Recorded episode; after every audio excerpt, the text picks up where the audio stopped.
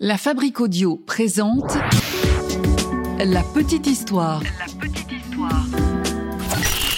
www.lafabriquaudio.com Téléphoner, on le fait tous, tous les jours. Bon, c'est quelque chose de totalement banal. Et on ne pourrait évidemment plus s'en passer de notre téléphone aujourd'hui. Mais quand on y réfléchit un petit peu, comment en est-on arrivé à pouvoir se parler d'un bout à l'autre de la planète si facilement?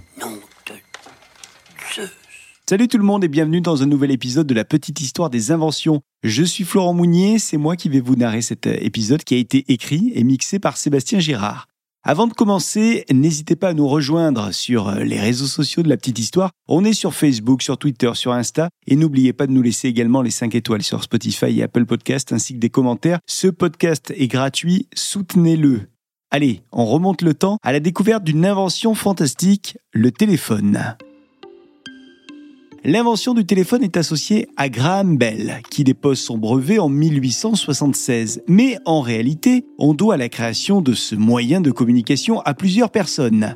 Le premier qui aurait émis l'hypothèse de pouvoir, je cite, transmettre la parole par l'électricité est un Français, Charles Bourseul, en 1854. Téléphone.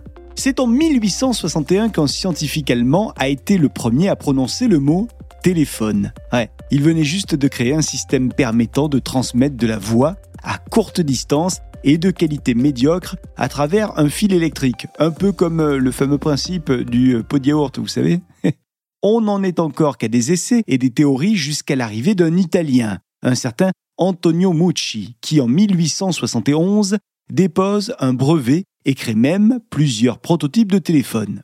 Bon, malheureusement pour lui, manque d'argent, il ne peut pas renouveler le brevet de son invention et ce brevet expire en 1874.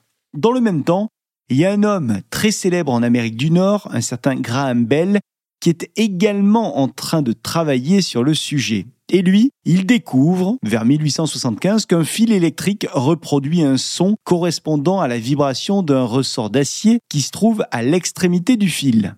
Il comprend dès lors qu'un courant électrique continu peut être modifié pour reproduire un son et par conséquent une parole.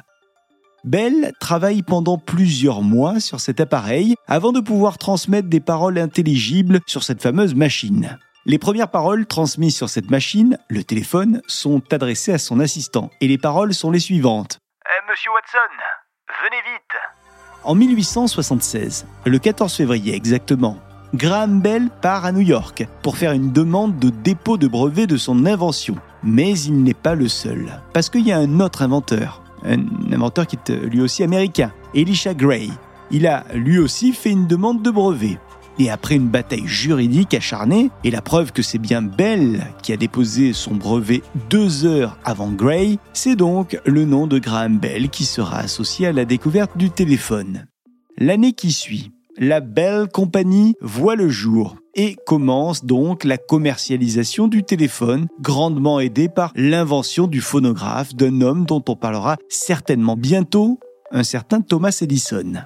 Enfin, en 2002, la Chambre des représentants des États-Unis composé du Sénat et du Congrès, finit par reconnaître officiellement que le réel inventeur du téléphone, preuve à l'appui, n'est ni Bell ni Gray, mais c'est bel et bien le Antonio Mucci dont je vous parlais tout à l'heure. Le téléphone portable arrivera bien plus tard, vous le savez, mais ça, ça sera une autre petite histoire.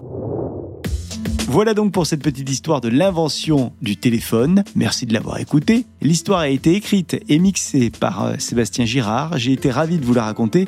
N'hésitez pas à la partager, à la noter, à la commenter. Et quant à nous, on se retrouve la semaine prochaine pour une nouvelle petite histoire. Salut La Fabrique Audio présente La Petite Histoire. La petite histoire. Vous souhaitez devenir sponsor de ce podcast?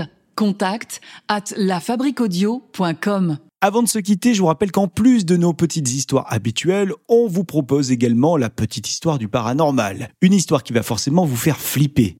Avant d'aller dormir, ça peut être cool de vous faire une petite histoire d'horreur. On vous attend donc sur la chaîne de la petite histoire du paranormal sur votre appli de podcast préféré.